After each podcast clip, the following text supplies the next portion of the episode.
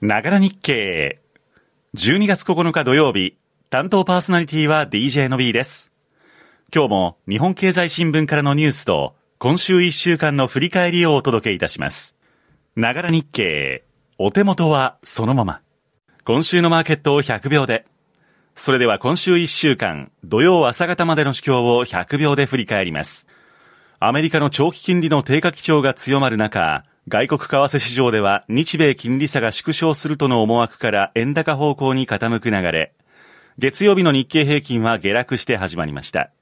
ダウ平均は週の初めは小幅に反発したものの、週半ばにかけて発表されたアメリカの雇用動態調査や ADP 雇用統計などの結果が市場予想を下回ったことから、労働市場の過熱感が緩和されているとの受け止めが広がりました。その後はアメリカの雇用統計を控えてポジション調整の売りが多く出される流れ。注目された雇用統計で、非農業部門の雇用者数は市場予想の19万人増に対して19万9000人増。失業率は市場予想を下回る3.7%となりました。総じて強い内容だったことから長期金利が上昇。一時的に株を売る動きが先行したものの、景気のハードランディングへの懸念が和らぐ内容との受け止めが広がって反転上昇。ダウ平均はおよそ1年11ヶ月ぶりの高値で取引を終えています。週末終値、日経平均は先週末から1123円65銭下げて32,307円86銭。ダウ平均は先週末から2ドル37セント上げて36,247ドル87セント。ドル円先週末から1円80銭下げて145円ちょうど付近。ユーロは1.0760付近で週の取引を終えています。ここからは日本経済新聞から最新のニュースをお伝えいたします。はじめに、年末消費、物価高で底堅く、百貨店2桁増も、メリハリ鮮明。昨日、国家公務員に冬のボーナスが支給され、国内の年末商戦が本格的に始まりました。ボーナス増や株高による資産効果などで、三越伊勢丹ホールディングスの首都圏百貨店の12月上旬の売上高は前年同期比2桁増となりました。12月に小売各社が注力した大型セール、日本版ブラックフライデーでの販売も堅調で、物価高でも消費は底堅くなっています。鳥貴族が全国展開。30年に1000店体制。居酒屋最大級に。鳥貴族ホールディングスは主力の居酒屋業態鳥貴族を2030年までに国内で1000店舗体制にします。現在よりも6割増やし、東北や北陸など出店網を全国に広げます。新型コロナウイルス下では宴会自粛の影響で出店を控えていました。5類移行後は飲食需要が回復していて、攻めの出店姿勢に転換します。松野長官、辞任論強まる。パーティー収入還流化。自民党派閥の政治資金パーティーをめぐる問題で、最大派閥清和政策研究会安倍派の松野官房長官の辞任論が8日、党内で強まりました。野党は事実関係の説明や辞任を要求しました。松野氏は安倍派からパーティー収入の還流を受け、政治資金収支報告書に記載していない疑いがあることが関係者への取材で分かりました。不記載となった収入は直近5年間で1000万円を超える可能性があります。法案作成に AI、デジタル庁24年度にも、官僚の作業を軽減。デジタル庁は法律を作る際に必要な文書を自動で作成するシステムを2024年度にも導入します。AI などを活用し、法律の改正案作りの一部で職員による手入力を省きます。膨大な量の紙の印刷や読み合わせといった官僚の事務作業、文書のミスの削減につなげます。防衛増税、開始時期めぐり迷走。自民党内に再延期論。43兆円への防衛費増額に伴う防衛増税をめぐって自民党の議論が迷走しています。宮沢税制調査会長は年内に増税時期を決定する方針を示していたものの、内閣支持率の急落などによって延期論が広がったためです。安定財源が確保できないままの状態が続けば、日本の抑止力にも影響が出かねません。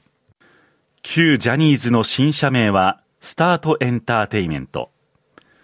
旧ジャニーズ事務所のスマイルアップに所属していたタレントのマネージメントや育成業務を担う新会社の社名が、スタートエンターテイメントであることが8日明らかになりました。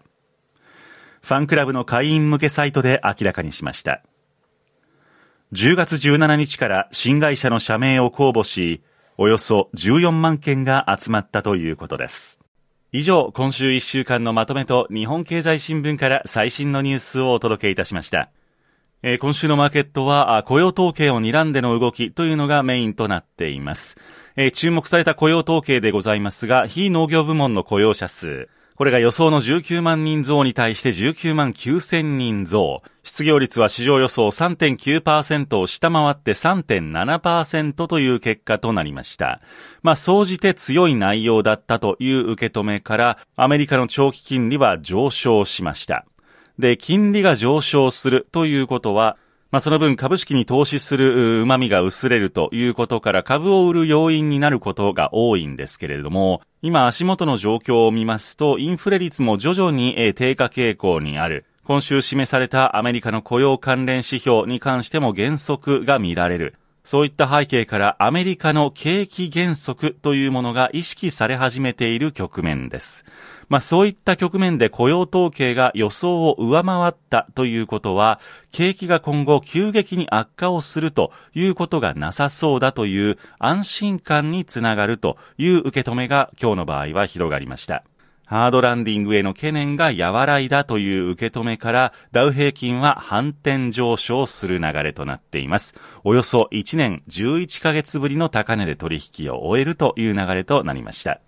一方で円高が進んでいるということを背景にしまして日経平均は週間で見ますと1100円を超える下落ということになっています。まあ、ドル円も一時は141円台まで下落をするということでございまして、今は戻して145円ちょうど付近までということになっておりますが、今後、日米の金利差が縮小をしていくという動きになった場合は、さらなる円高という可能性も指摘されています。円高が進むとドル建ての日経平均の価格というものも上がって見えまして、海外投資家にとっては割高感が出てくる可能性もあります。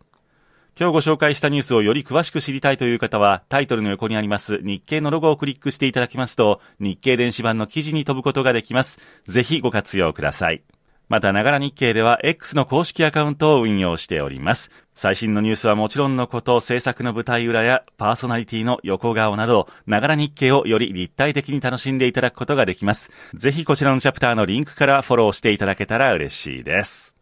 さあ、本日ご紹介したニュースの中で、松野官房長官、えー、辞任論が強まっているというものがございました。まあ、問題となっている政治資金パーティー、えー、このパーティー券大体1枚2万円程度が相場とされているそうなんですけれども、まあ、あの、派閥大きなところでは1回のパーティーで1億円以上を集めるケースもあるということなんですね。で、議員さんには当選回数などに応じてですね、えー、パーティー券の販売ノルマというものが課される場合が多いということで、この販売ノルマを上回ってパーティー券を販売した場合には、その収入が議員にキックバックをされていたということのようなんですね。で、この仕組みそのものは政治資金規正法には抵触はしないんですが、一連のこの資金の流れを収支報告書に記載をしていなかったという疑いがあるんですね。まあ、実際に記載していなかったということになりますと、これは違法となる可能性があるということなんですね。